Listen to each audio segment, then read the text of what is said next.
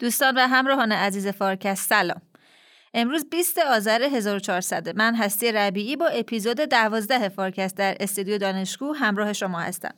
این اپیزود آخرین اپیزود فصل اول فارکسته و از اول دی ماه فصل دوم رو در خدمت شما خواهیم بود. من از شرکت مشاور مدیریت رهنمون که با حمایت بیدریقشون باعث روشن موندن چراغ فارکست در فصل اول شدن تشکر بسیار زیاد می‌کنم. خب اول مثل همیشه یه مروری روی موضوعات داشته باشیم.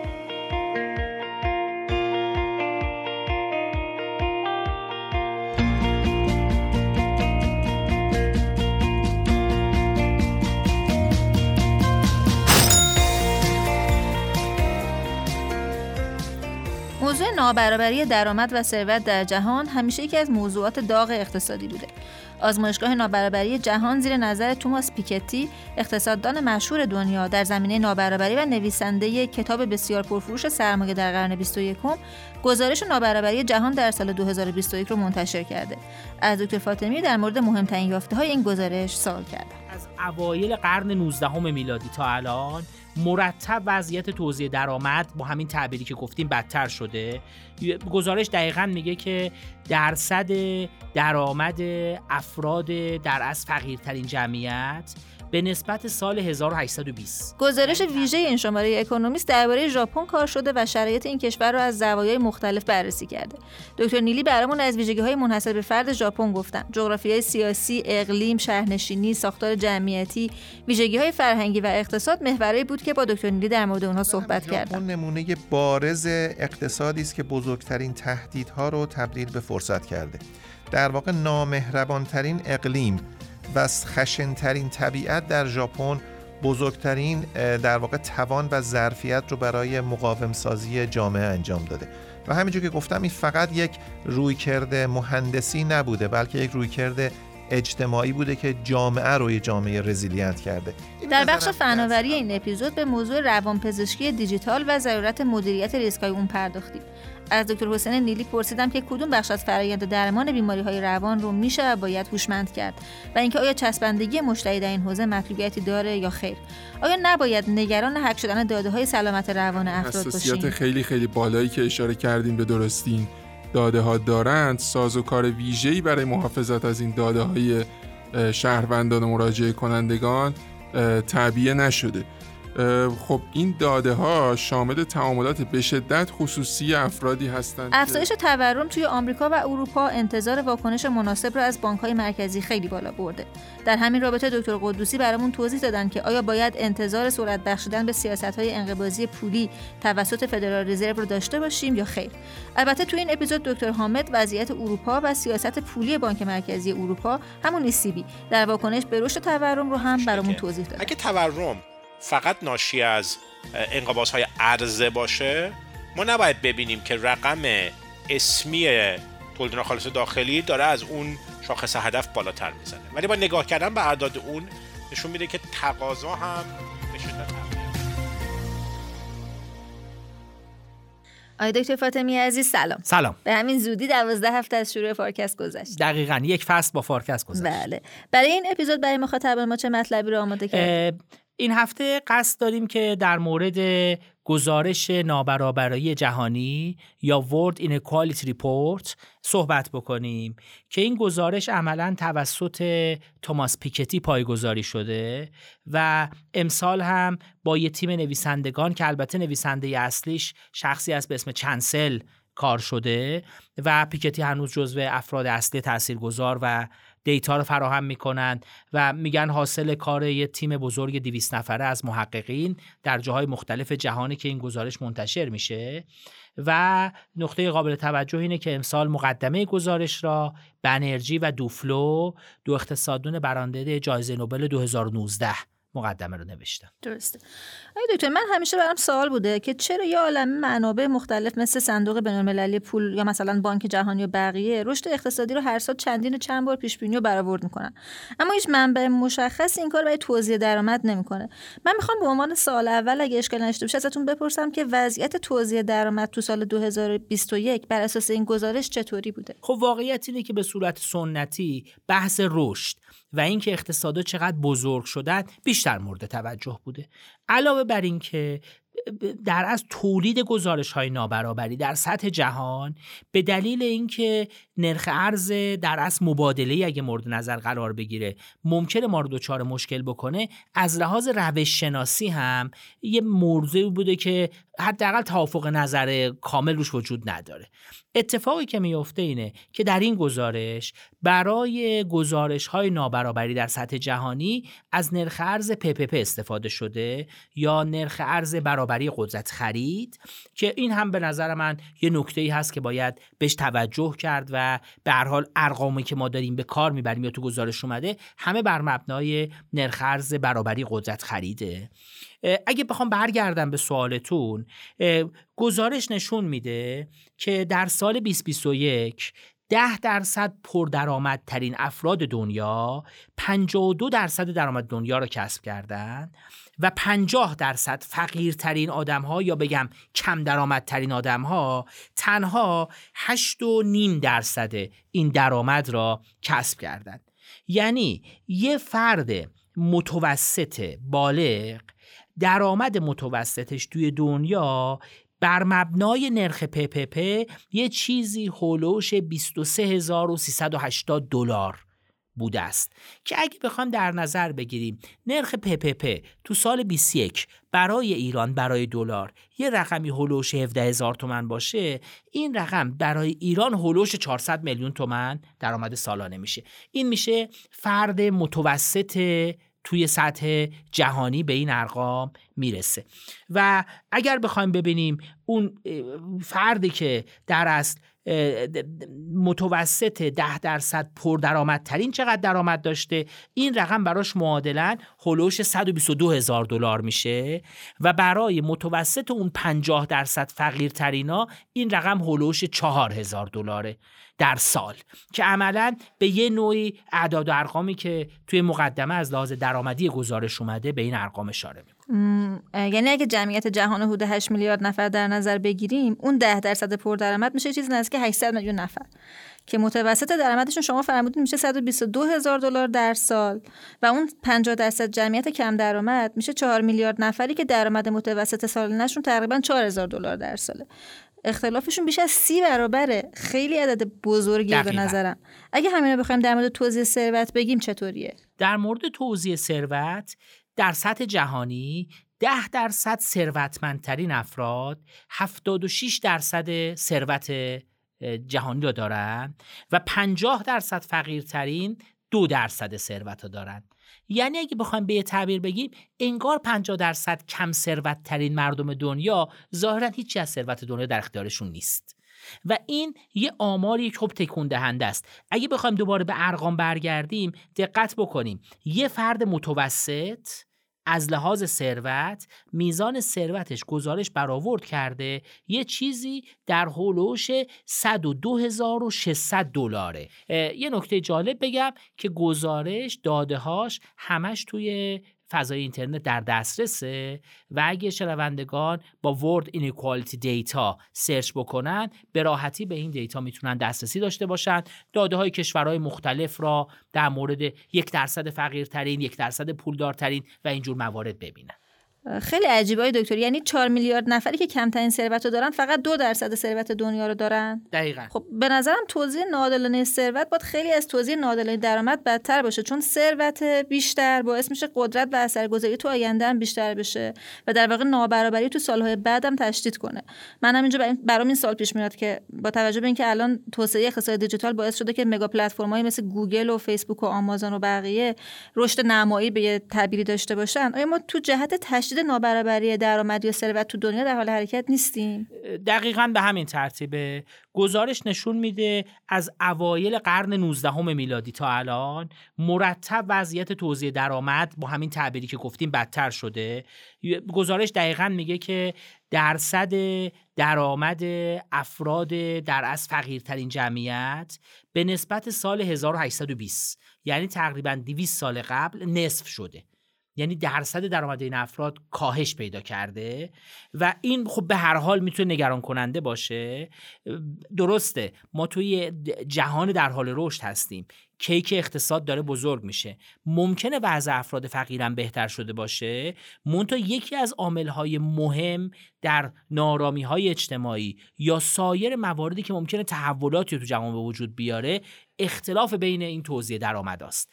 و به همین دلیله که گزارش شدیدن داره در مورد این در از فاصله ای که بین درآمد و ثروت بخش ثروتمند و درآمد و ثروت بخش فقیر جامعه و در سطح جهانی هست داره هشدار میده.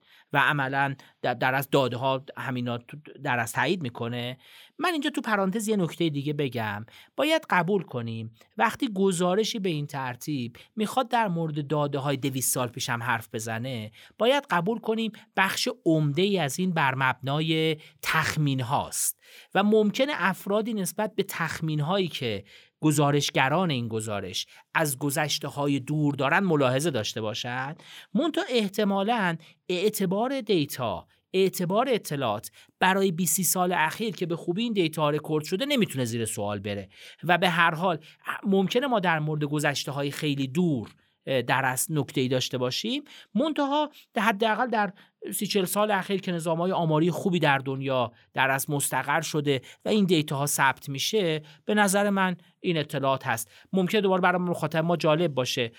آخرین اطلاعاتی که از ایران تو این گزارش استفاده شده مربوط به 2019 است و ارقام مشابه میگه که ده درصد پردرآمدترین جامعه پردرآمدترین افراد جامعه ایرانی 52 و 7 درصد درآمد را دارند و 50 درصد فقیرترین 13 و 3 درصد را. می‌بینیم دیتاهای ما به خصوص در اون ته دامنه فقرا و کم درآمدها از وضعیت جهانی یه مقدار وضعیت بهتری نشون میده. مونتا به هر حال 52 و 7 دهم برای 10 درصد پردرآمدترین در مقابل 13 و 3 دهم برای 50 درصد فقیرترین یا کم درآمدترین جامعه ایرانی اطلاعاتی است که گزارش اونها را ارائه کرد. دکتر شما در مورد گذشته صحبت کردین اما در مورد آینده و مگا پلتفرما و گوگل و فیسبوک و اینا صحبت نکردین و اینکه توی صحبتتون فرمودین که نابرابری داره افزایشان پیدا می‌کنه. به نظر شما این وضعیت تا کجا می‌تونه ادامه پیدا کنه؟ نگاه کنید.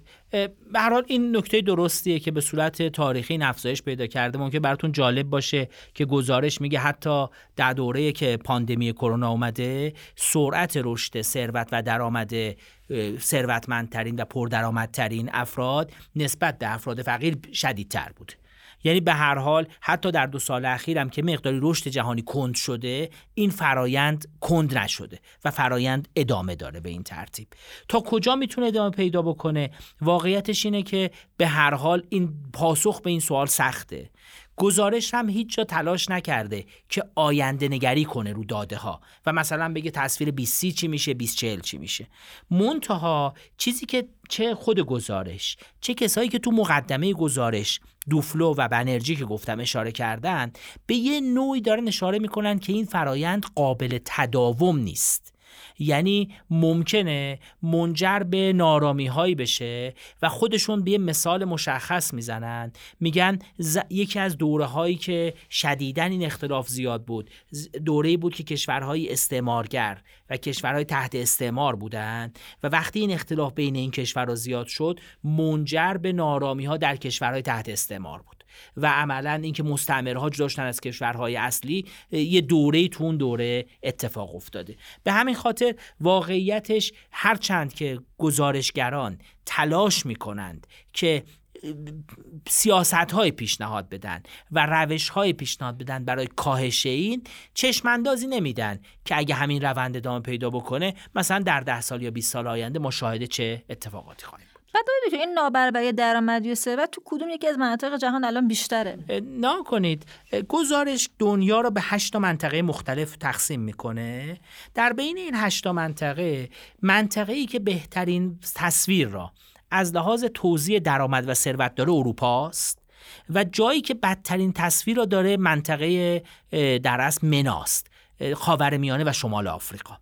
اتفاقی که میفته در منطقه خاورمیانه و شمال آفریقا ده درصد پردرآمدترین افراد تقریبا 60 درصد درآمد را دارند البته باید دقت کنیم. ما تو منطقه منا تو منطقه که داریم در مورد صحبت می‌کنیم یه در از توضیح خیلی متفاوتی از کشورها رو داریم. مثلا ما قطر رو اینجا داریم همزمان با یمن.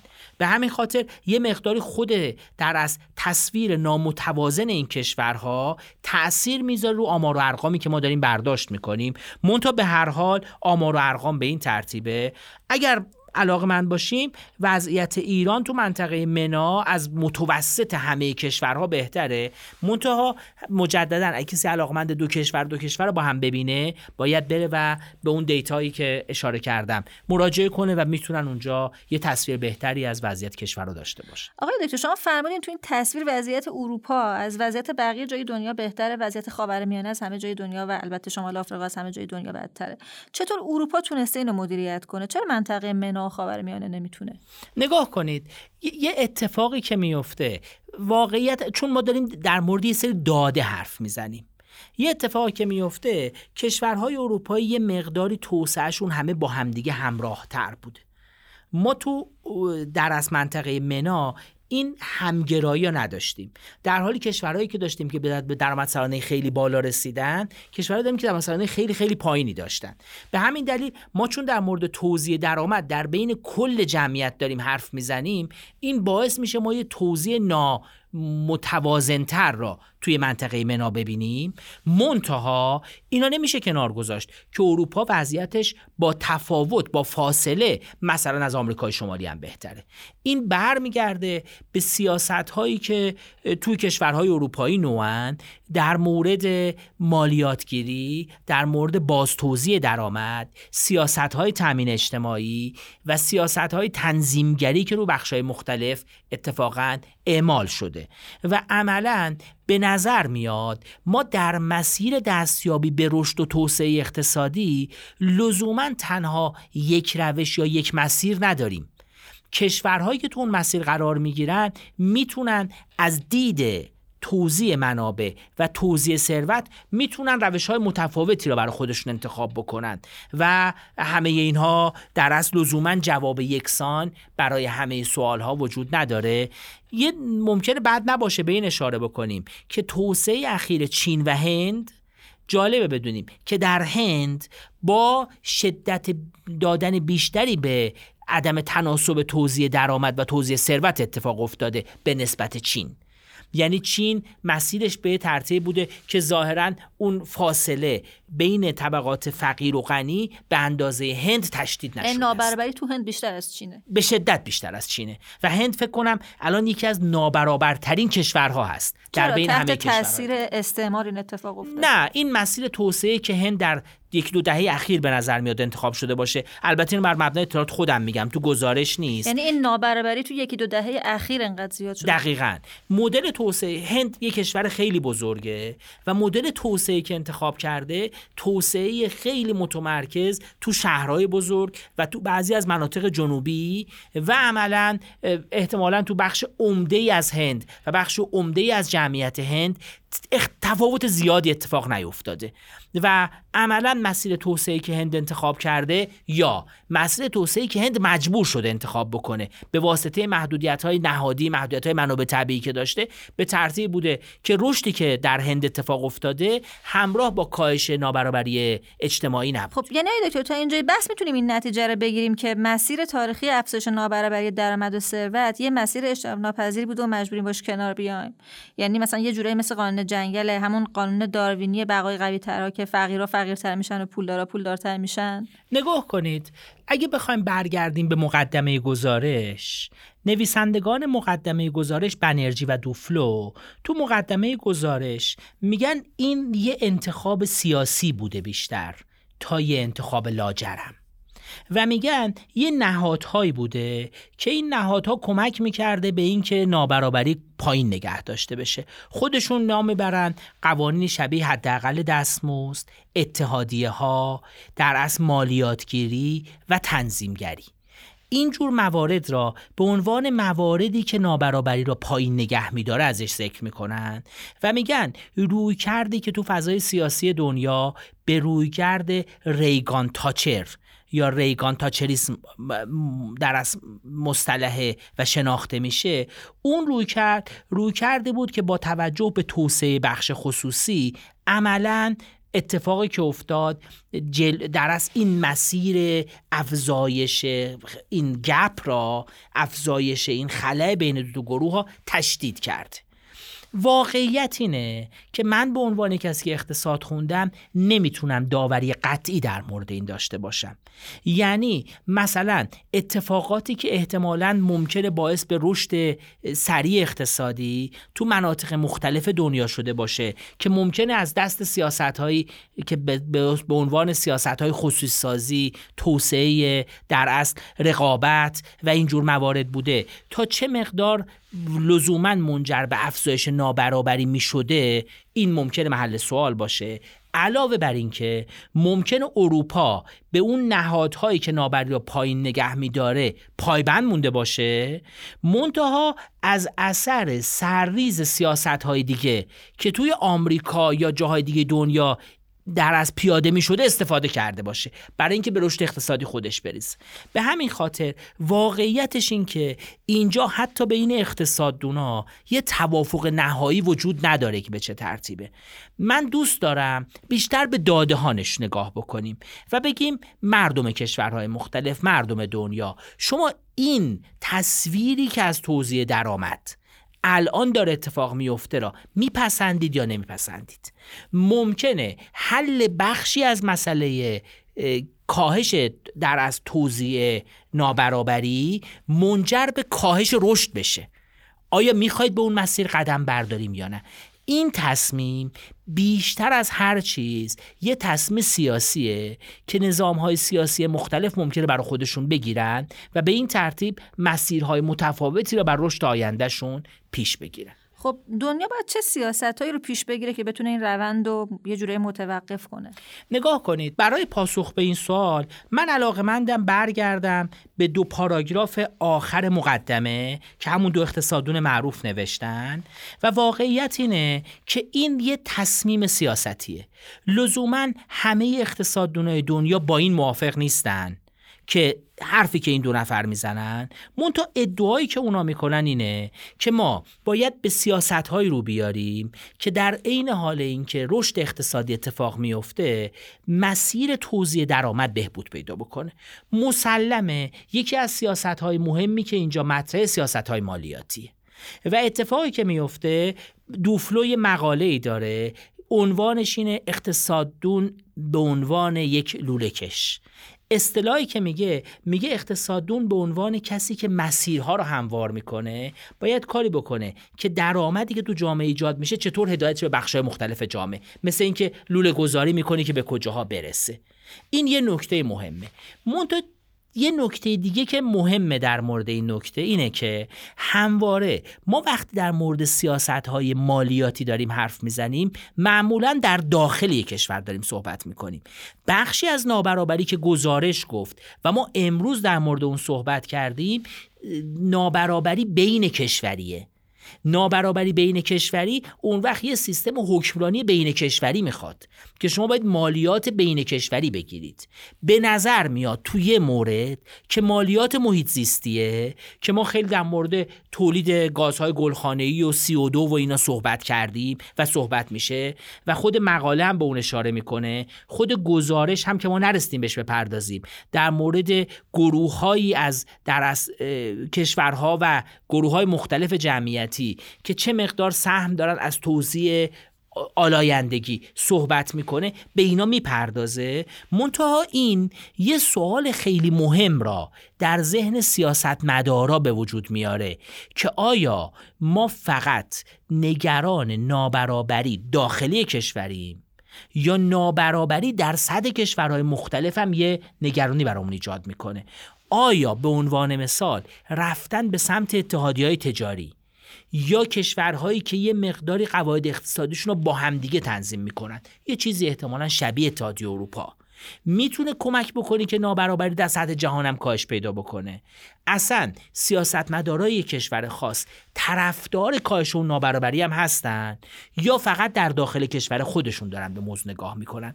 من فکر می‌کنم این یه سوال اساسی باید باشه که اندیشمندان مختلف از حوزه های اقتصاد، علوم اجتماعی، علوم سیاسی و حتی فلسفه اخلاق باید در یک دو دهه آینده بهش بپردازن و بهش فکر بکنن و عملا به هر حال الان صورت مسئله روشنه؟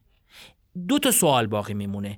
آیا صورت مسئله درست نوشته شده یا نه در مورد نابرابری؟ نکته دوم این که آیا پاسخ به اون سوال اگه سوال درستیه چه خواهد خیلی ممنونم آقای دکتر بحث خیلی خوبی بود. نکته دیگه نداره گذاری نه خیلی متشکرم. ممنون آقای دکتر. مرسی.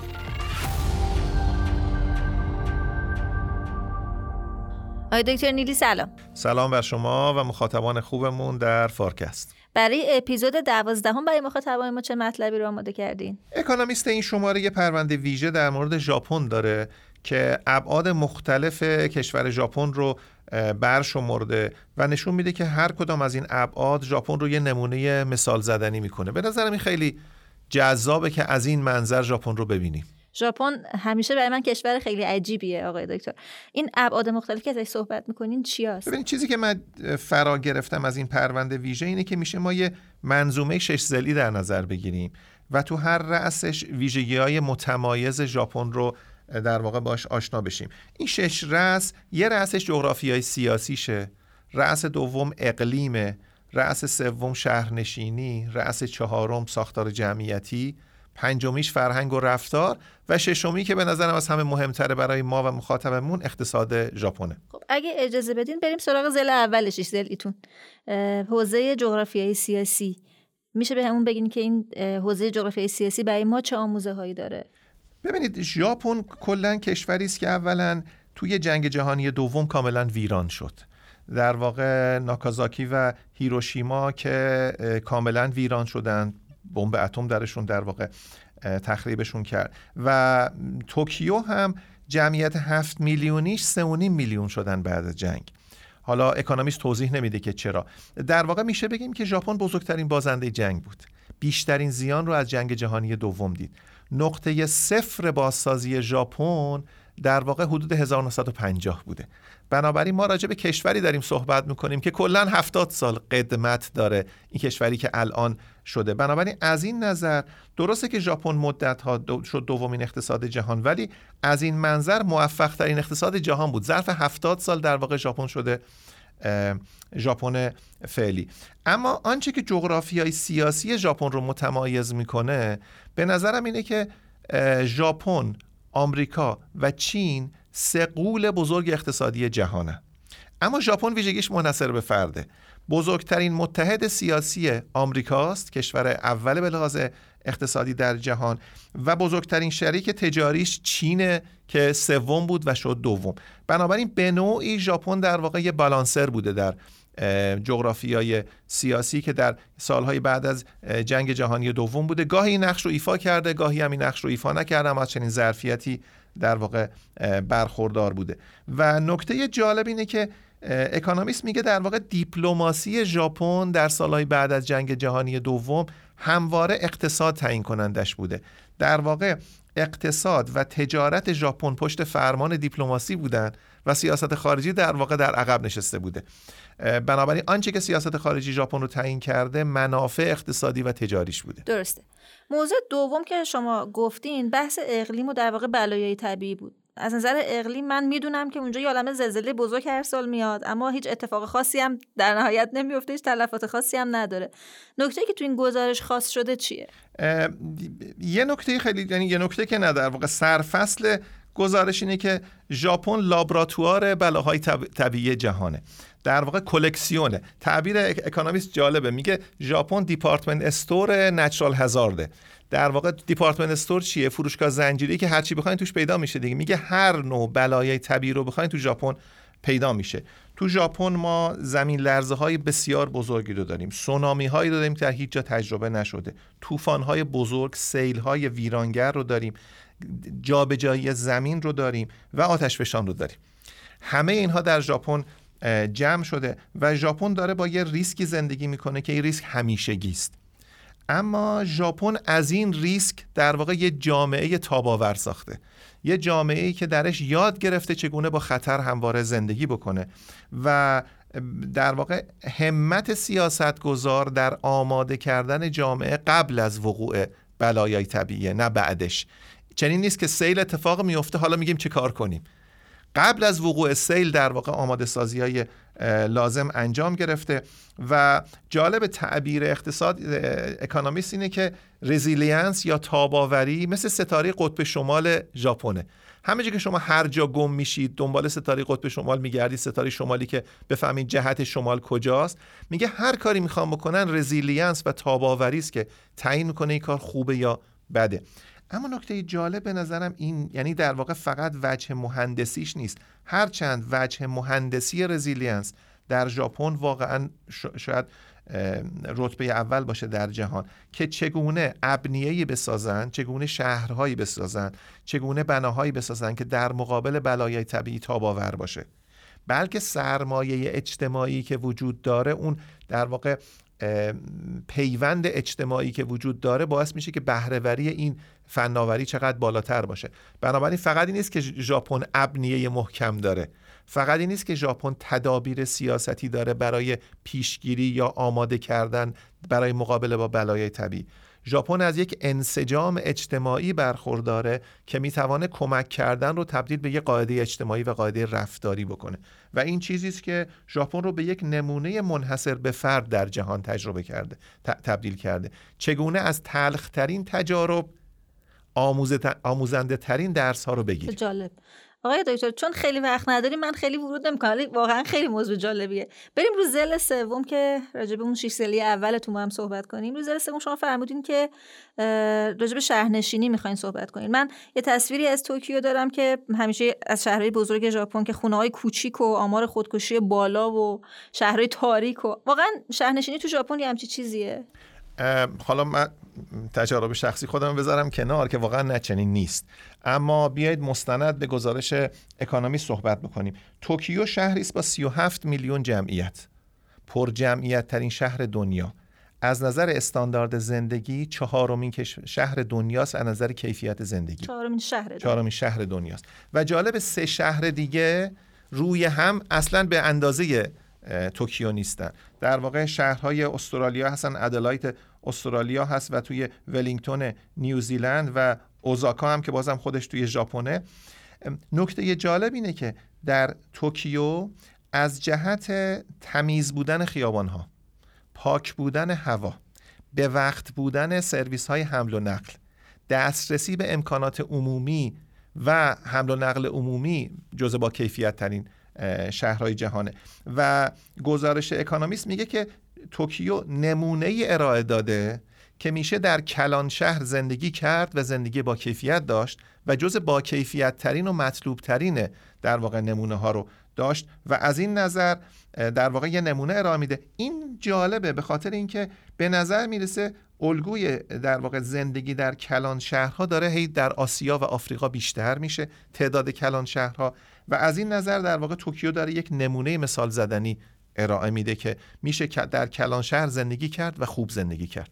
واقعا خوش به حال مردم ژاپن. هم زندگی خیلی خوبی تو شهرشون دارن. همین که من از خیلی قبلها راستش میخوندم. همیشه همه جا که پیرترین مردم دنیا ژاپنی و طول عمر ژاپنی هم خیلی زیاده.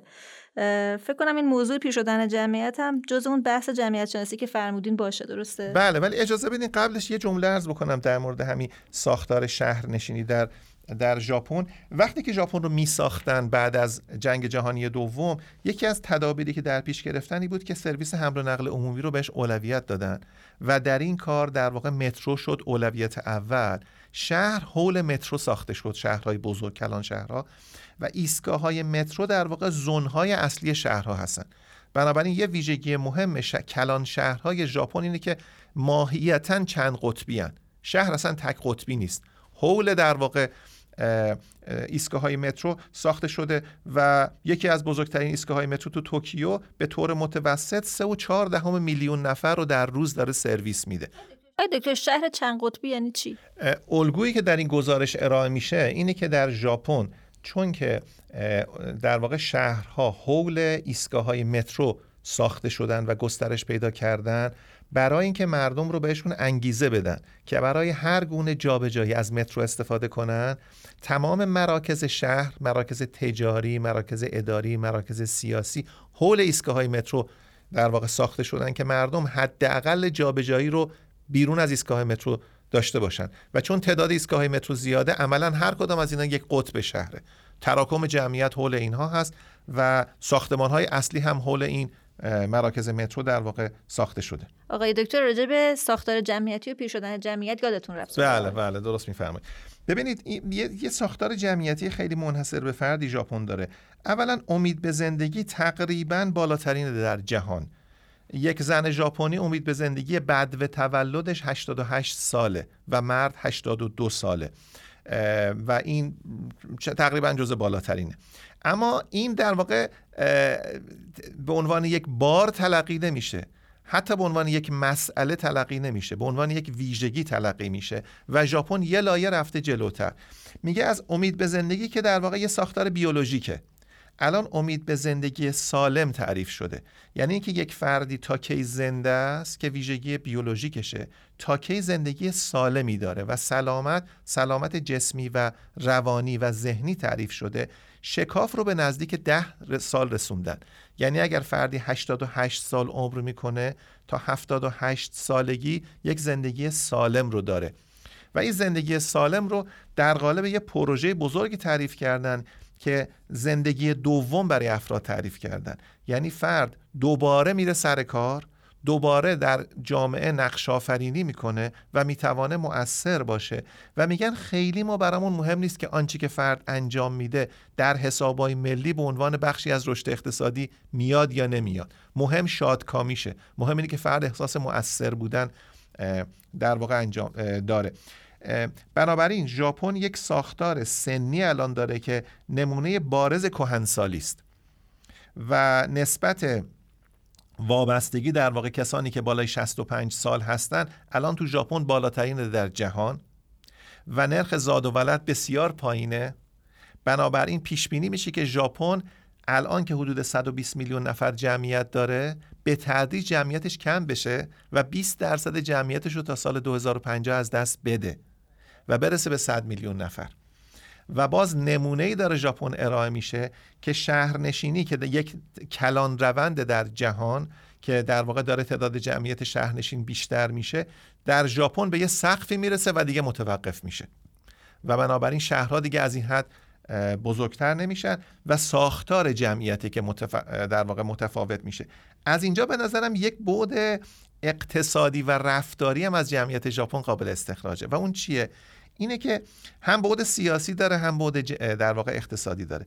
به لحاظ سیاسی ژاپن افراد کهنسالی داره که اولا علاقمندن کار کنن.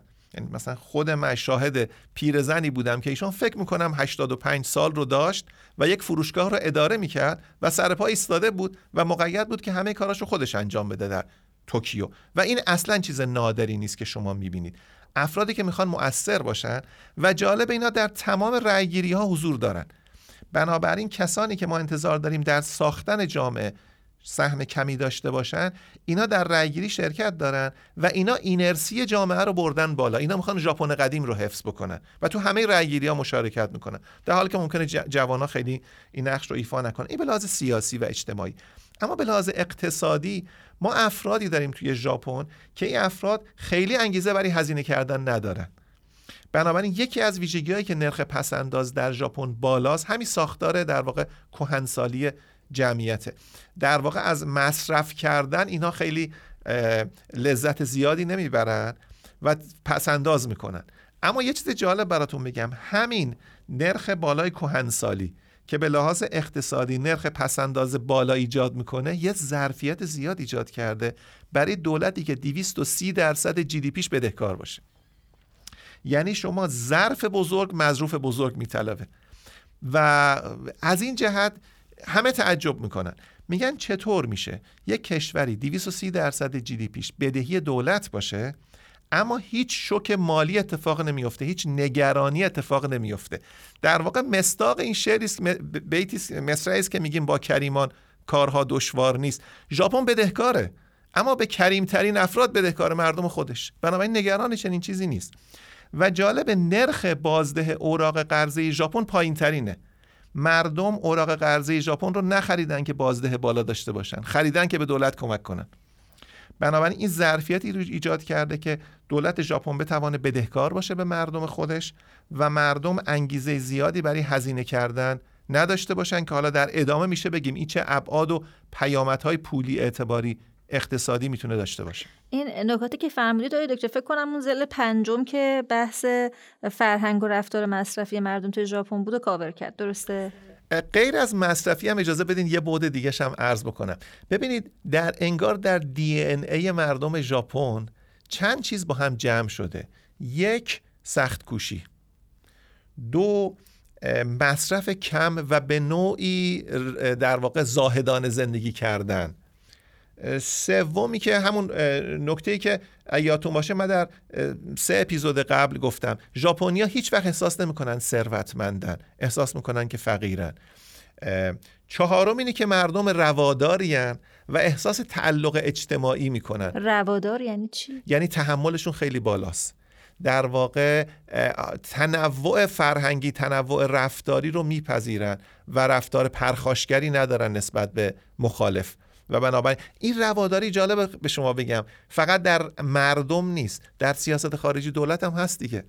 همینجوری که گفتم در سیاست خارجی دولت ژاپن هم منافع اقتصادی تجاری حرف اول رو می‌زنه نه اولویت های ایدئولوژیک. من توی اپیزودهای قبلی اصطلاحی استفاده کردم که آدمای ژاپن یعنی مردم ژاپن ثروتمندای خود فقیر پندارن.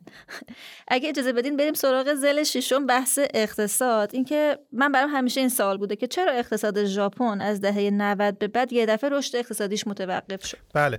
ببینید در واقع ژاپن نزدیک سه دهه دوره طلایی رو داشت بعد از جنگ جهانی دوم. دهه 60 70 و 80 سالهای طلایی اقتصاد ژاپن بودن. انقدر عملکرد ژاپن در این سه دهه موفقیت آمیز بود که ژاپن شد دومین اقتصاد جهان. اما وقتی که حباب دارایی ها ترکید اصطلاحا در واقع رکودی بر ژاپن حاکم شد که این رکود انتظار می‌رفت خیلی زودتر اقتصاد ژاپن از این رکود بیاد بیرون اما خیلی طولانی شد. شاید یکی از طولانی ترین رکودها رو ژاپن از دهه 90 به بعد تجربه کرد. رشد اقتصادی افتاد نرخ بهره افتاد تورم افتاد. تورم منفی شد خیلی جالبه. و بزرگترین احتمام بانک مرکزی ژاپن برای یک دوره بود که تورم رو مثبت کنه و نمی‌تونست. جالبه برای شما بگم ترازنامه بانک مرکزی دو برابر شد تورم تکون نخورد. و این یکی از ویژگی های جالب و مثال زدنی اقتصاد ژاپنه که توانست برای حدود دو دهه این وضعیت رو داشته باشه. اما نتیجه چی شد؟ ژاپن از کشور دوم جهان شد سوم. یعنی چین. چینی که مستمرا رشدای 8 درصدی رو داشت ژاپن رو پشت سر گذاشت و ژاپنی که حول و حوش 0 درصد یک درصد رشد اقتصادی رو داشت کشور سوم شد هنوز ژاپن. بعد از دوران طولانی رکود اقتصاد سوم جهان و تورمش یا منفی یا زیر یک درصده. بنابراین اثر در واقع تریگر یا چکاندن ماشه در اثر ترکیدن حباب دارایی ها اتفاق افتاد اما دیگه ژاپن از اون رکود بیرون نیومد. چرا دکتر پایین بودن تورم و صفر بودن نرخ بهره توی کشوری مثل ژاپن مشکل محسوب میشه و تلاش می‌کنن تورم بالا ببرن. خب اینکه سطح عمومی قیمت ها بدون تغییر بمونه نرخ بهره هم صفر باشه که شرایط ایدئاله. نه لزوما. ببینید در واقع برای ما که تورم های بالای 30 درصد و 35 درصد و 40 درصد رو تجربه کردیم اصلا تصور تورم صفر یا تورم منفی شاید خیلی مشکل باشه. حتی به لحاظ واژگان شما نگاه کنید تورم یعنی باد کردن. تورم منفی disinflation در واقع یعنی باد نکردن. در حالی که این داره بعضی وقتا قیمت ها میفته یعنی تورم وقتی منفی است یعنی شما هرچی دیرتر خرید کنید به نفع شماست. هرچی دیرتر خرید کنید جنس ارزونتر میشه. و بنابراین وقتی تورم منفی است به لحاظ اقتصادی مردم ترجیح میدن هزینه نکنن. دیرتر خرج بکنن. پس تو این اقتصاد شما مشکل تقاضا رو خواهید داشت. یعنی شما ارزتون خیلی خوبه. ارزتون که به دلیل فناوری و بهرهوری مشکلی نداره. مردم حاضر به خرید نیستن. چون همیشه به تعویق بیاندازن خرید رو به نفعشونه. پس ما از سمت اقتصاد یک موتور محرک داریم که همیشه مصرف رو به تعویق بیانداز. سالمندی هم بهش اضافه شده. بنابراین تبدیل اصلا شده به یک رفتاری که مبنای اجتماعی فرهنگی هم داره.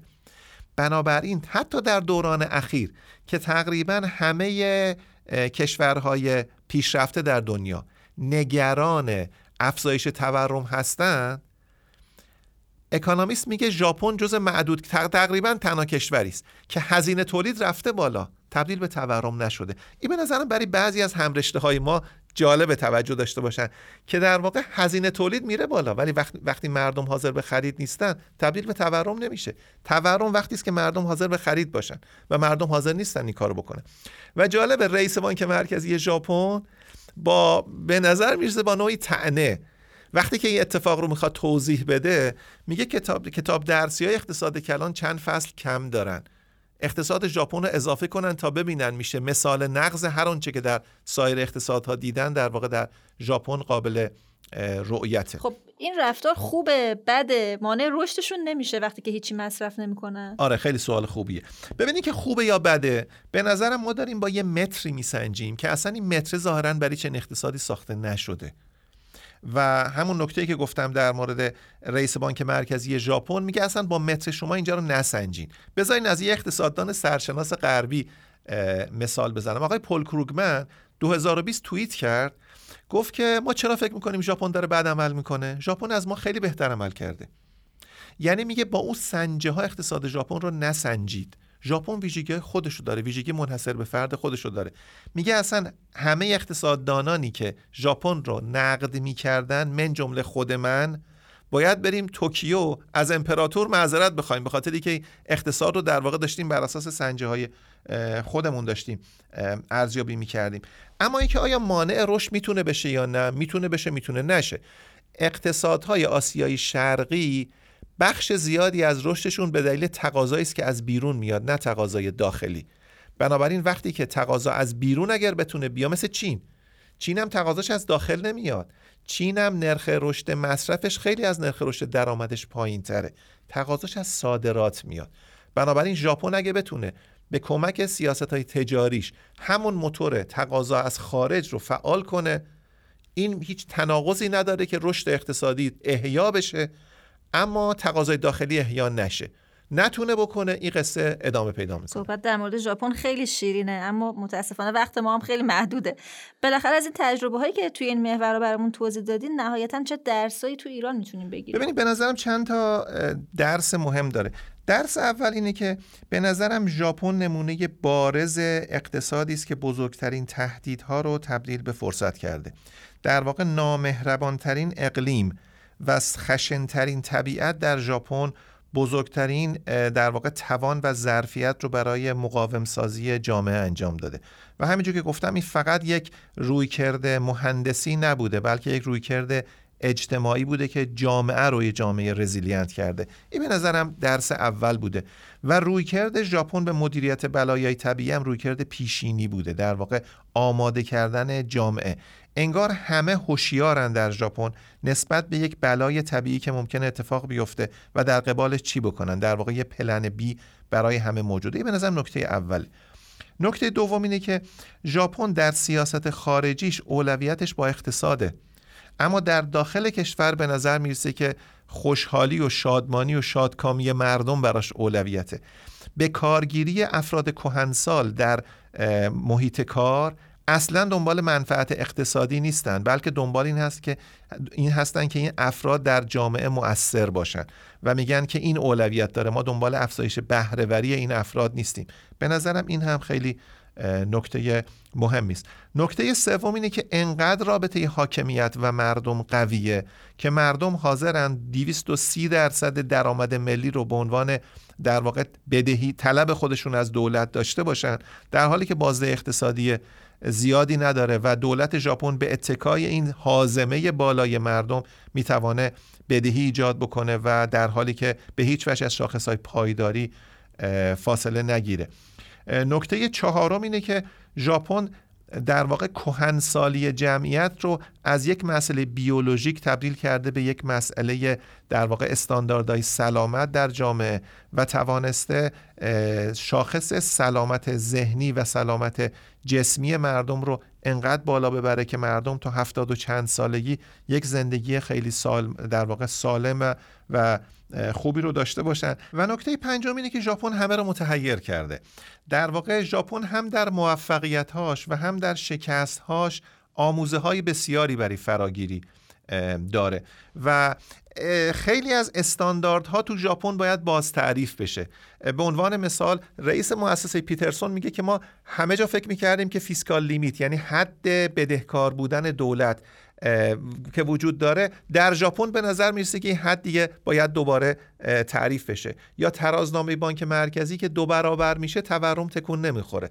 مردم توان خرید دارند اما خرید نمی‌کنن. انگار یه تقوای مالی در واقع در مردم وجود داره که خودشون دست خودشون رو میبندن که خرید نکنن و هزینه نکنن. بنابراین خیلی از استانداردها باید توی ژاپن باز تعریف بشه.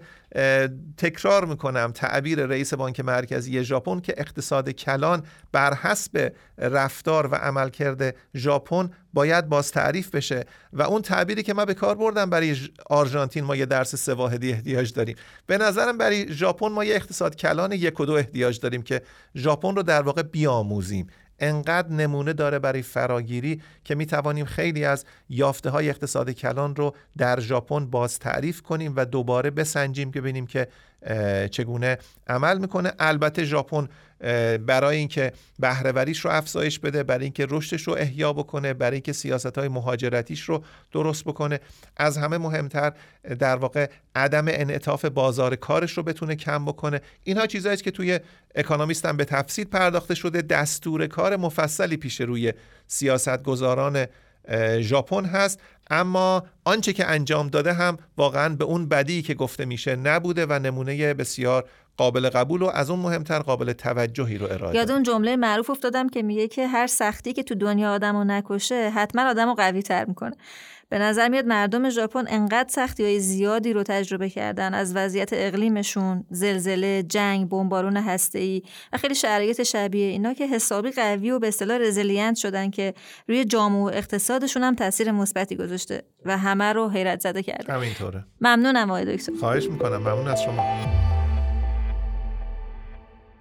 رسیدیم به بحث فناوری و دکتر حسین نیلی عزیز. سلام آقای دکتر. سلام عرض می‌کنم خدمت شما و خدمت شنوندگان خوب فارکست. موضوع امروزمون چیه؟ امروز می‌خوایم در مورد اینکه ابزارهای دیجیتال در حوزه سلامت ذهن یا سلامت روان چه قابلیت هایی دارند صحبت بکنیم و اینکه با توجه به حساسیت بالایی که این حوزه داره چقدر برای مخاطرات ورود ابزار دیجیتال به این حوزه چاره اندیشیده شده. مبنای بحثمون هم مقاله هستش که در اکانومیست در شماره ای که امروز در واقع نسخه چاپی اون منتشر شد اومده که عنوانش این هستش که رشد سریع اپ های سلامت ذهن یا حالا سلامت روان صنعت پر ریسکی رو ایجاد کرده. سوتیترش هم این هستش که داده احساسی مراجعه کنندگان یعنی داده مربوط به احساسات و عواطفشون در معرض هک شدنه و هیچ کس هم چک نمی‌کنه که اصلا این اپ ها یعنی اپ های موبایلی این حوزه اساسا مؤثر هستند یا نه. پس موضوع بحثمون سلامت دیجیتال. همینطوره بله. در اپیزودهای قبلی ما دوبارم به این حوزه سلامت دیجیتال پرداخته بودیم. یک بار به استفاده از فناوری اشاره کردیم برای تشخیص زودهنگام آلزایمر که حوزش سلامت جسمی و مشخصا سلامت مغز بودش. یه بارم بحثی داشتیم در مورد استفاده از فناوری برای ارزیابی کیفیت و وضعیت خواب که اشاره کردیم اون موقع که این یک دریچه ای هست وضعیت خوابیدن افراد به سلامت مغز و سلامت ذهن یعنی در واقع هم سلامت جسمی و هم سلامت روحی. هم اون دو مورد و هم موردی که امروز می‌خوایم صحبت بکنیم که متمرکز بر سلامت ذهن هست جدای از فناوری به معنای عامش نقش عمده داره در واقع فناوری های مبتنی بر تحلیل داده، هوش مصنوعی و یادگیری ماشین. اگه بخوایم یه نگاهی بکنیم به تفکیک نقش ها توی کاربردهایی که در حوزه در واقع سلامت دیجیتال به طور کلی داریم خب حوزه سلامت اصالتا متعلق به دنیای پزشکی است این هیچ تردیدی توش نمیشه داشت و دنیای دیجیتال اومده تا بتونه این حوزه رو توش بتونه شاید یه بهبودهایی ایجاد بکنه یه کمکهایی به اصطلاح بکنه. اینکه برای تشخیص یک آرزه یک اختلال یک بیماری باید دنبال چه نشانگرهایی بگردیم رو پزشکی به ما میگه. البته خب با ذهنی که در حوزه علوم ریاضی فیزیک و مهندسی به اصطلاح رشد کرده و تربیت یافته می‌تونه کمک بکنه که راهکارهای به پیدا بشه برای تشخیص عوارض. با انتخاب هوشمندانه از بین نشانگرهای مختلفی که پزشکان میگن برای یک آرزه وجود داره.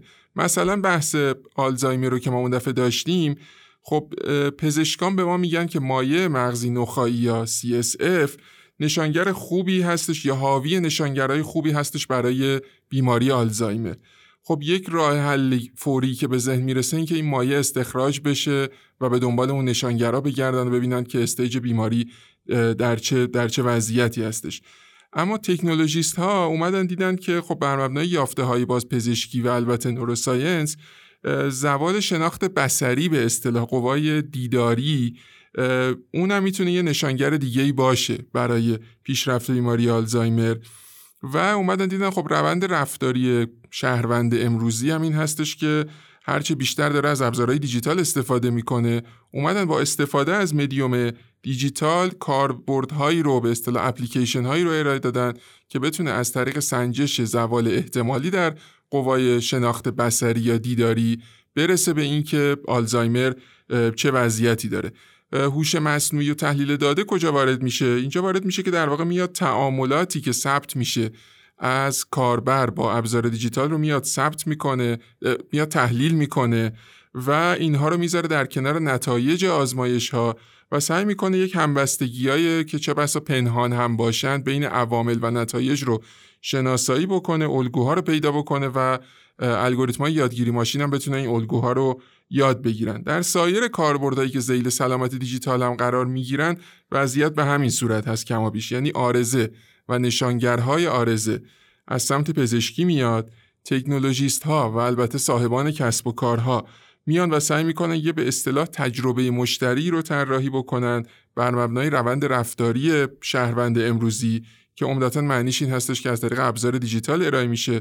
ولی باز تو ابزار دیجیتال هم سعی می‌کنن تجربه کم درد سرتری رو فراهم بکنن برای افراد.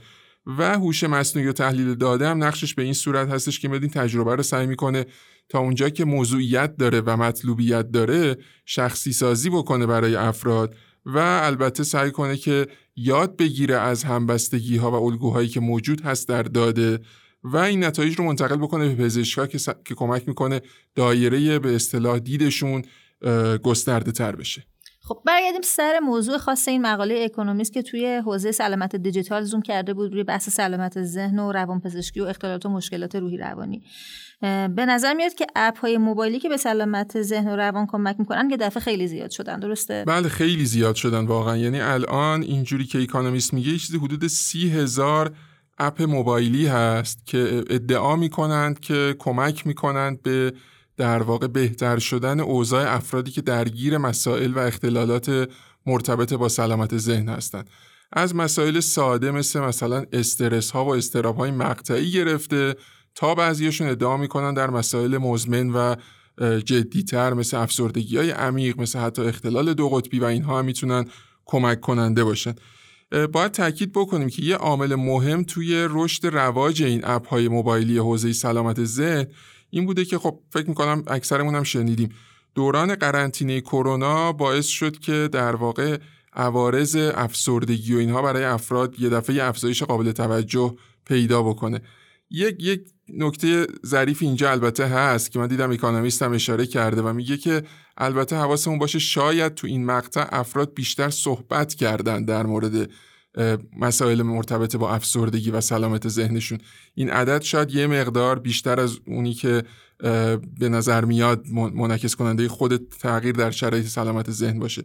اما به هر حال آمار آمار قابل توجهی هست و میگه که مجموع اختلالات روانپزشکی در کل جهان میانگینش 25 درصد رشد داشته در بعد از دوران در واقع قرنطینه نسبت به قبل از دورانی که کرونا شیوع پیدا بکنه. در ایران هم فکر می‌کنم شهود ما هم به همون میگه که وضعیت سلامت ذهن و روان وضعیت جالبی متاسفانه نداره. یک گزارشی شاید دیده باشند مخاطبان ما که چند وقت پیش همین تازگی منتشر شد. یه قربالگری اخیری انجام شده. میگه که یه چیزی حدود سی درصد جمعیت ایران از در واقع اختلالات روانپزشکی رنج می‌برن. این یه خورده جدیتر از بحث استرس های مقطعی و استراب های مقطعیه. وقتی شده که دیگه به حالت یه اختلال در اومده به صورت یه آرزه در اومده. جزء متاسفانه بالاترین آمارهای در واقع مسائل و مشکلات حوزه سلامت ذهن و روان رو داره ایران.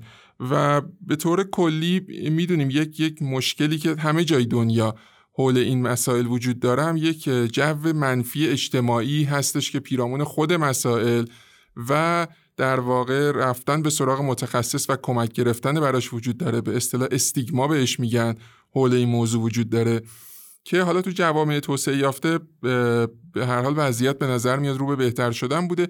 در ایران به نظر میاد یه مقداری بهتر شده شاید نسبت به مثلا 10 سال پیش 20 سال پیش ولی همچنان جو اجتماعی حول قضیه اون جو منفی حس میشه. شرایط اقتصادی که سختتر شده هم طبیعتا کمکی به اوضاع نکرده و وضعیت رو بدتر کرده. خب این اپ های موبایلی چیکار می‌تونن بکنن؟ اصلا چطور میشه مسائل به این پیچیدگی با یه اپ موبایلی مثلا برطرف کرد؟ این که انتظار داشته باشیم مسئله برطرف بشه یا حل بشه که فکر می‌کنم یه انتظار غیر واقع بینانه ای باشه از این اپ های موبایلی. توجه هم بکنیم که بعضی از این اپ ها در واقع کاری که انجام میدن کار خیلی ساده ایه در واقع میان کمک می‌کنن مثل اپ هایی که تو حوزه سلامت جسمی هم داریم. میان کمک می‌کنن که افراد بتونن وقت بگیرن از متخصصین. در واقع یک واسطی هستن بین متخصصین حالا اینجا روانپزشکی و افرادی که نیاز به مراجعه به روانپزشک دارن. وقتهای آزاد اونا رو پیدا می‌کنن با ترجیحات در واقع مراجعه کنندگان تطبیق میدن و یه وقتی رو بهشون میدن. خب یکی از در واقع روش های رایج در روانپزشکی روش موسوم به درمان شناختی رفتاری یا CBT هستش که حالا بعضا با عنوان کلی مشاوره شناخته میشه. من تا این یه خورده شاید بشه گفت از اون مشاوره به معنای عامش یه مقدار متفاوت هست. روشی هستش که خیلی مبتنی بر پژوهش های خیلی جا افتاده و دقیقی هستش. کاراییش اثبات شده در کنار درمان دارویی که بعضا ممکنه نیاز داشته باشند و از از افراد سپری بکنند. خب محور این روش در واقع CBT مکالماتی هستش که بین مراجعه کننده و متخصص عموما در حالت عادی در مطب اون فرد صورت می‌گیره. بعضا پیش میاد که افراد مراجعه کنندگان باید مثلا افکار منفی که تو ذهنشون دارن رو بنویسن البته با کمک متخصص و بعد پاسخ به این افکار منفی رو سعی کنن پیدا بکنن ایرادای خطاهای شناختی اون فکر منفیشون رو پیدا بکنن. می‌خوایم بگیم که در واقع خیلی از این ماجرا به نظر میاد قابل انجام از طریق ارتباط صوتی یا ویدیویی باشه. کما اینکه خیلی از کسانی که همین الان هم خارج از کشور هستن با متخصصانی در داخل ایران به صورت تلفنی ارتباط داشتند و یکی دوتاشونه که من خودم می‌شناسم اتفاقا خیلی راضی هم بودن با اینکه خب فاصله خیلی هم زیاد هستش. این که به هر حال بشه به چه افرادی می‌تونن از این طریق در واقع روال درمان خودشون رو پیش ببرن خیلی فکر می‌کنن که بسته به نظر پزشک داشته باشه. شدت و حدت این اختلالات خیلی می‌تونه متفاوت باشه. مقاله اکونومیست با شکایت یک خانومی رو آغاز می‌کنه که میگه من رفتم تو یکی از این اپ ها خواستم وقت بگیرم از این متخصص هزینه بالایی هم دادم وقتهایی هم که تونستم بگیرم خیلی وقتهای محدودی بوده. به نظر میاد پاسخ اون اپ موبایلی پاسخ غیر منطقی نباشه. میگه که خب به هر حال ما نمی‌تونیم ساعت کاری متخصصین رو افزایش بدیم. هزینه ای هم که دریافت می‌کنن هزینه همون ارتباط است. یعنی چیزی نیست که شما حالا چون ارتباطتون دیجیتاله انتظار داشته باشید که هزینه کمتر باشه. زمان به هر حال زمان 24 هفت به اصطلاح نیست. این نیست که بتونن هر ساعت شبانه روز با متخصص واقعی انسانی ارتباط داشته باشن. درسته. یعنی به نظر میاد که مراجعه کنندگان شاید عادت کردن که خدمات از کانال دیجیتال باید 724 باشه هزینهش هم خیلی کم باشه. همینطوره. بله به نظر میاد این عادت به وجود اومده. خب تو خیلی از حوزه های در واقع کسب و کاری اینطوری هستش که سرویس های دیجیتال یه مزیت بزرگی هم که ارائه میدن. همون در واقع این هستش که به صورت هر ساعت شبانه روز و هر روز هفته می‌تونن ارتباط داشته باشن. طبیعتا اون طرف یه عامل هوشمنده. یک که به اصطلاح یک کامپیوتر یک انسان نیست توی اون موارد. اینجا هم تو اپ های موبایلی که تو حوزه سلامت ذهن فعال هستن نمونه هایی هستن که خدمات 24 هفت ارائه میدن. یه نمونهش یه چتباتیه به اسم ووبات W O E B O T برای بحث این اپیزود من خودم دانلودش کردم اپش رو یه مقدارم سعی کردم باش چت بکنم. به نظر میاد که از نظر پردازش زبان طبیعی به معنای اینکه بتونه کلام محاوره ای من رو بتونه متوجه بشه چتبات قوی به نظر می اومد باشه و سعی می‌کنه محیط همون درمان شناختی رفتاری CBT که اشاره کردیم رو سعی می‌کنه شبیه سازی بکنه. میگه فکر منفی اگه داری چیه؟ اینا رو اینجا تایپ کن در واقع. بعد میگه که خب حالا سعی کن ایرادای شناختیش رو توی این فکر پیدا بکنی. یه همچین کارایی رو سعی می‌کنه بکنه یه ارتباطی برقرار بکنه. آخرش هم میگه خب من باز دوباره میام مثلا از شما می‌پرسم که وضعیت حالت چطور شده. یه نکته خیلی خیلی فکر می‌کنم کلیدی که اینجا وجود داره این هستش که نظر متخصصا اینجا چی هستش؟ یعنی آیا اساسا این نوع ارتباط من برای امتحان کردن اومدم اون چت رو دانلود کردم و اومدم دیدم که چجوری کار می‌کنه. ولی برای کسی که درگیر یک آرزه ای هست این نوع ارتباط اساسا خوبه یا بده؟ ببینید اون 24 هفت بودن برای مثلا یک کسب و کاری که خورده فروشی آنلاین مثلا به عنوان مثال یا تو حوزه های حالا فرض کنیم حوزه خدمات مالی کار می‌کنه یه مزیت بلاشکی داره و اون اینه که خب شعبه بانک مثلا تا یه ساعتی بازه ولی شما می‌تونید هر ساعتی دلتون بخواد پول جابجا بکنید هممون هم از این مزایا استفاده می‌کنیم. اونجا در واقع بحث چسبندگی مشتری ها هستش که خب یه مزیت خوبی ایجاد می‌کنه.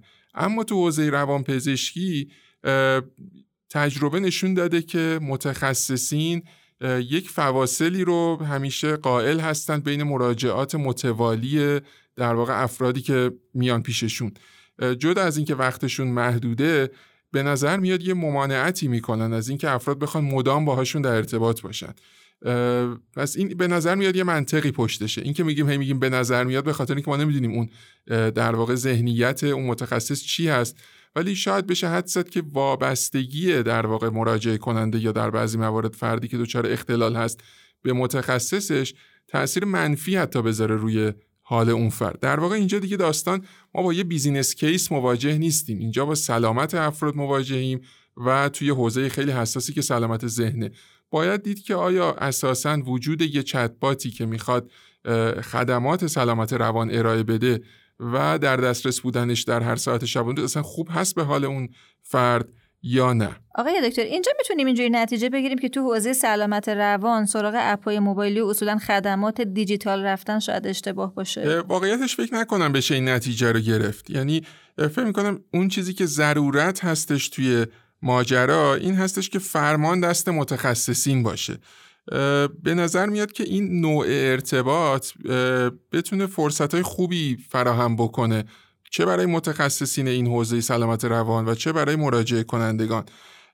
طیف مسائل سلامت روان که افراد درگیرش هستن خیلی خیلی متفاوته و میشه حد زد که بخش هایی از فرایند درمان باشه و افرادی توی موقعیت هایی به لحاظ درگیری با اختلالات حوزه سلامت روان باشند که اینها اتفاقا بتونن از بستر دیجیتال استفاده خوبی بکنن هم کار رو برای خودشون راحت تر بکنن هم کار رو برای متخصصان راحت تر بکنن. به خصوص که به هر حال متخصصای خبره تعدادشون کمه زمانشون محدوده. مشکلات سلامت روان هم به نظر میاد متاسفانه رو به افزایش هست. به نظر میاد که امکانات خوبی فراهم باشه منتها خیلی تو این مرحله ای که آغاز به کار به خصوص به نظر میاد هست برای این اپ ها کسب نظر جزئی از متخصصین خیلی مهم باشه. و الا اینکه تجمیع داده بشه از در واقع مراجعات مختلفی که افراد دارن به این اپ ها می‌تونه حداقلش اینه که می‌تونه کمک بکنه پژوهش های پزشکی به اصطلاح بتونن بالغتر بشن چه بسا دایره معلوماتی که دارن گسترده تر بشه دیدشون وسیع تر بشه. صحبت از داده شد. این حساسیت داده ای که افراد در اختیار این اپ می‌ذارن خیلی باید زیاد باشه. روال محافظت از همچین داده های چقدر سفت و سخته؟ متاسفانه یه چیز مهمی که در واقع همین مقاله ایکانومیست بهش اشاره می‌کنه این هستش که به رغم همین حساسیت خیلی خیلی بالایی که اشاره کردین به درستین داده ها دارند سازوکار ویژه‌ای برای محافظت از این داده های شهروندان و مراجعه کنندگان تعبیه نشده. خب این داده ها شامل تعاملات به شدت خصوصی افرادی هستند که در واقع مکالماتی رو با متخصصین دارند که این خب دیگه برمیگرده به در واقع شخصی ترین مسائلشون خب خیلی وقتا ممکنه که در واقع افکاری رو این افراد بیان در حضور متخصص مطرح بکنن که مطرح کردنش به نفع خودشون و جامعه باشه. چون جلوگیری میشه از اینکه این در واقع این افکار تبدیل به واقعیت بشه تبدیل به احیانا جرم بشه. یه موردی بود که همین مقاله اکانومیست هم اشاره می‌کنه یه اپی بوده تو همین حوزه سلامت روان در فنلاند که به از متخصصی می‌خواسته که اطلاعات در واقع مراجعه کنندگان رو یعنی در واقع شرح مراجعه افرادی که دچار مسئله بودند رو ثبت بکنن بکاپ ازش بگیرن و بذارن روی اپ. بعد اومدن یک عده هکر دسترسی پیدا کردن به این داده ها و چقدر اون سازوکار حفاظت از داده ضعیف بوده که حتی داده رو بینام و نشان هم نکردن. کنار اون داده اسم اون فردی که مراجعه کردن وجود داشته. بعد اومدن اون هکرها این داده رو گرفتن از چند هزار نفر از مراجعه کننده ها و ازشون شروع کردن اخاذی کردن که در واقع شما این مبلغ رو به ما بدید وگرنه ما اعلام می‌کنیم که شما این مشکل و این مشکل رو داشتید و این حالا مسائل مختلف روابط خارج از ازدواج و غیره و که زمینه ای شده برای اینکه بخوان از این افراد اخاذی بکنن. این نشون میده که چقدر روال حفاظت از داده فاصله داره با اون استانداردی که مطلوب هست. اونم کجا؟ در یک جایی که دیگه واقعا اوج حریم خصوصی افراد هست. این همون بحثایی که ما قبلا هم توی فارکست در مورد اینکه رگولاتور چقدر به نظر میاد عقب هستش از روندی که تکنولوژی داره طی می‌کنه باز یه دور دیگه در واقع داره یه چیزی شبیه اون رو دوباره برجسته می‌کنه اینجا. چقدر می‌تونه ترسناک باشه. پس یعنی دکتر حداقل تو وضعیت فعلی می‌تونیم بگیم همون مراجعه سنتی به مطب متخصصین بهترین راه حله؟ چون با این مشکلاتی که به نظر کمم نمیان نه موثر بودن روشهایی مثل چتبات برای مشکلات سلامت روان ثابت شده نه روشهای مطمئنی برای حفاظت از دادای خصوصی مردم وجود داره. پس همون مراجعه سنتی همچنان بهترین راهه. ببینید واقعیتش اینه که جمله آخر این این مقاله اکونومیست این هستش که میگه که انگار وقت اون رسیده که برگردیم به همون مبل مطب متخصصین. یعنی این یه همچین چیزی رو مطرح می‌کنه. یه بار دیگه برگردیم به تیتری که این مقاله داشت در پایانم نگاه بکنیم. میگه رشد خیره کننده اپ های سلامت ذهن صنعت پر ریسکی ایجاد کرده. به نظر میاد ویژگی بارز این حوزه ریسک خیلی بالاش باشه. اما باز از اون طرفم به نظر میاد اگر این ریسک بتونه مدیریت بشه بشه از در واقع مزایایی که ایجاد می‌کنه استفاده کرد. از اون داده ای که به دست میاد که باید به درستی و با یک روالهای دقیق و سختگیرانه محافظت میشه بشه ازش بشه استفاده کرد. اینجا به نظر میاد یک ورود شاید به خاطر اوج اوجگیری که توی این مسائل حوزه سلامت روان در دوره کرونا بوده یه ورود شاید ناگهانی و شتاب زده ای از سمت تکنولوژی دیجیتال به این حوزه صورت گرفته که حداقل دو تا ملاحظه خیلی خیلی اساسی و مهم توش رعایت نشده. یکیش همونطور که اشاره کردیم بحث داده و حریم خصوصی داده هست. خب سازوکار درستی براش وضع نشده. یکی هم بحث اصلا مؤثر بودن این روش ها هست که اشاره کردیم. مثلا خب چتبات فرض کنیم که خیلی هم خوب کار می‌کنه ولی آیا مطلوبیت داره که فرد بتونه مثلا روزی دو ساعت بخواد مسائلش رو با یه چت بات مطرح بکنه هر چقدر که خوب کار بکنه. و این دوتا ملاحظه یعنی هم مؤثر بودن و هم داده که مطالبی هستش که اکانومیستم برجسته می‌کنه به نظر میاد که خوب دیده نشده. و چه بسا اگر این ریسک مدیریت بشن همونطور که در حوزه سلامت جسمی شاهد بودیم که اپها تونستن تحولات بزرگی ایجاد بکنن در اینکه افراد هم بیماری های احتمالیشون راحتتر تشخیص داده بشه و هم به اصطلاح تجربه مشتری ساده تری داشته باشن و کم درد سرتری شاید تو حوزه سلامت روانم بتونیم شاهد این پیشرفت ها و تحول ها باشیم. اگر این ملاحظات خوب رعایت بشن. پس به نظر میاد نفوذ فناوری هوش مصنوعی تو علوم پزشکی درسته که خیلی زیاد بوده و منافع خیلی زیادی داشته اما چالشایی هم مثل مسئله حفظ حریم خصوصی و شبیه اینا رو ایجاد کرده. فکر کنم شما تو صحبتتون فرمودین که چاره کار هم بیشتر تو حوزه مقررات گذاری کارا اثر بخشه درسته؟ همینطوره. بله بله. و اینکه وقتی یک حوزه حوزه بین رشته ای هستش اینکه اون طرف رشته که حالا تو این مورد سلامت خیلی هم جدیه و متخصصین علوم پزشکی هستن حتما با نظارت جزئی اون افراد در واقع این روال ها تعبیه بشه. پس یعنی میشه مقررات گذاری اثر بخش و توسعه اپلیکیشن ها با تمرکز به دانش اون متخصصین خاص اون حوزه. دقیقاً بله. ممنونم آقای دکتر. خواهش می‌کنم ممنون از شما. آقای دکتر قدوسی سلام. برای این اپیزود فارکست برای مخاطبین ما چه موضوعی رو انتخاب کردیم بله سلام عرض می‌کنم خدمت شما و همراهان عزیز فارکست من این شماره هم می‌خوام در مورد دو تا مقاله از اکونومیست این هفته در مورد تورم و سیاست پولی در آمریکا و اتحادیه اروپا صحبت بکنم. دو تا مقاله است. اولی که شاید مقاله مهمتره عنوانش هست Power of the Money Printer America's Economy Needs Tighter Monetary Policy که یکم تجویزی مقاله و سعی می‌کنه که بگه که فد باید سیاست انقباضی پولی رو زودتر در پیش بگیره. مقاله دوم که در مورد اروپا هست توصیفی تره عنوانش هست Emergency Exit Two Key Questions for the Central, European Central Bank. که یکم کوتاهتره ولی من هر دو اینها رو امیدوارم که بتونم پوشش بدم در این شماره. خب اهمیت این موضوع برای مخاطبای ما چیه؟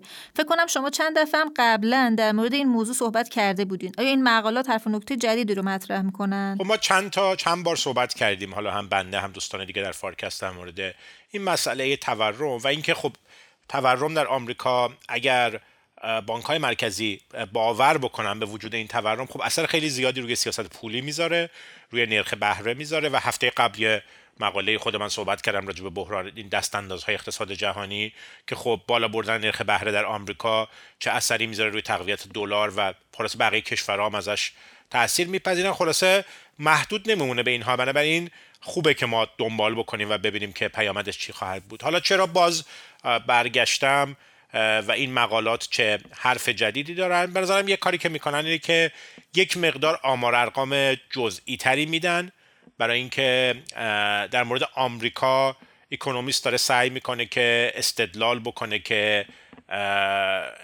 تورم در واقع برخلاف اون چیزی که فد همچنان دوست داره باور بکنه یا گفته احتمالا به این سرعت گذران نخواهد بود سعی می‌کنه استدلال هایی به نفع این ایراد بکنه و نشون بده که بخشی از این تورم فقط تورم ناشی از تنگنه های عرضه نیست بلکه تقاضا هم تقویت شده. خب چجوری این رو انجام میده؟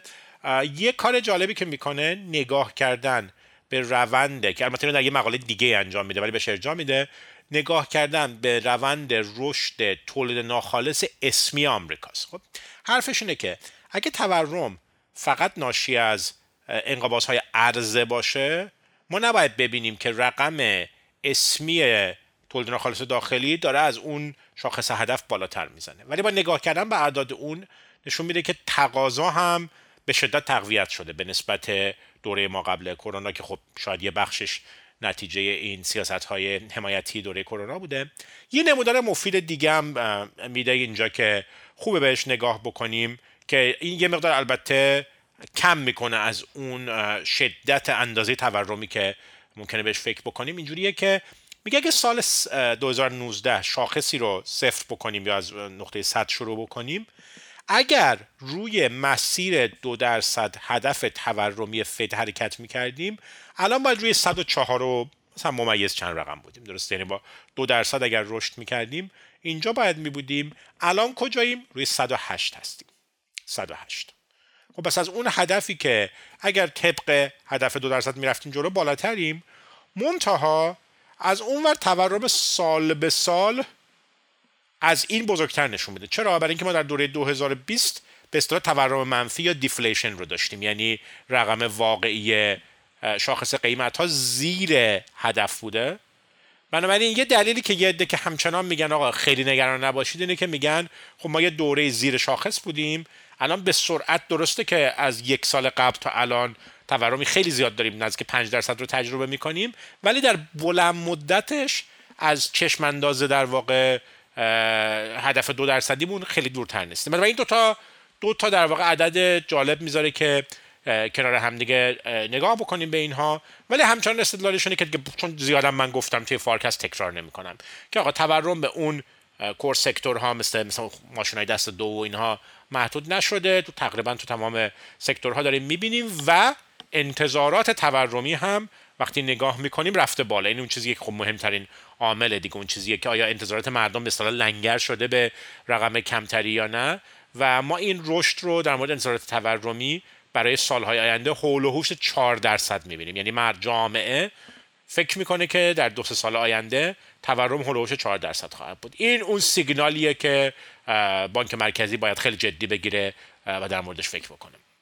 با توجه به این وضعیت تورم توی آمریکا من برای این سوال پیش اومده که واقعا چرا؟ چرا فدرال رزرو اینقدر برای واکنش انقباضی تعلل می‌کنه؟ یکی اینکه خب همچنان عدم اطمینان وجود داره هم در مورد واقعیت این گذرا یا دائمه بودن تورم همین که چشمانداز کووید هنوز تموم نشده. حالا با این اومدن آمیکرون هم دوباره عدم اطمینان جدید شروع شده.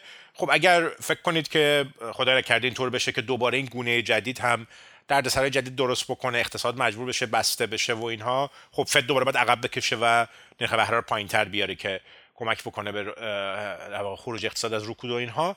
به این خاطر هنوز نمی‌تونن یک اون تصمیم قاطع رو بگیرن منتها یه دلیل نهادی دیگه هم داره.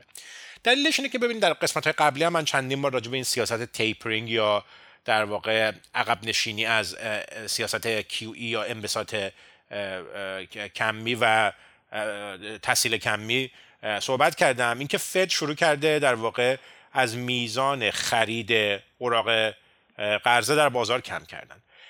تا این سیاست رو به نتیجه نرسونه نمی‌تونه بره نرخ بهره های به صلاح بانکی رو که مهمترین ابزارهای سیاست گذاری پولیش هست که از اونجا می‌تونه خیلی پرقدرت ظاهر بشه که اون نرخ در واقع وام دادن به بانک ها رو دست بزنه. به خاطر این فوروارد گایدنس یا این در واقع راهنمایی که پیش پیش داده بوده و دوست داره بهش متحد باشه نمی‌تونه یه شبه بره سراغ نرخ بهره. اینکه اونجا گفته بود اونجا گفته بود که من اول می‌خوام سیاست تیپرینگ رو تموم بکنم بعد برم سراغ دستکاری مستقیم نرخ بهره. توجه دارید؟ و اگه این کارو نکنه به اصطلاح اون اعتبار بانک مرکزی که خب خیلی سرمایه مهمی هست رو تحت شعا قرار میده. برای من منتظری که تموم بشه و با یه فرود نرمی در واقع این برنامه تحصیل کمی به پایان برسه و در واقع خرید رو به صفر برسونه.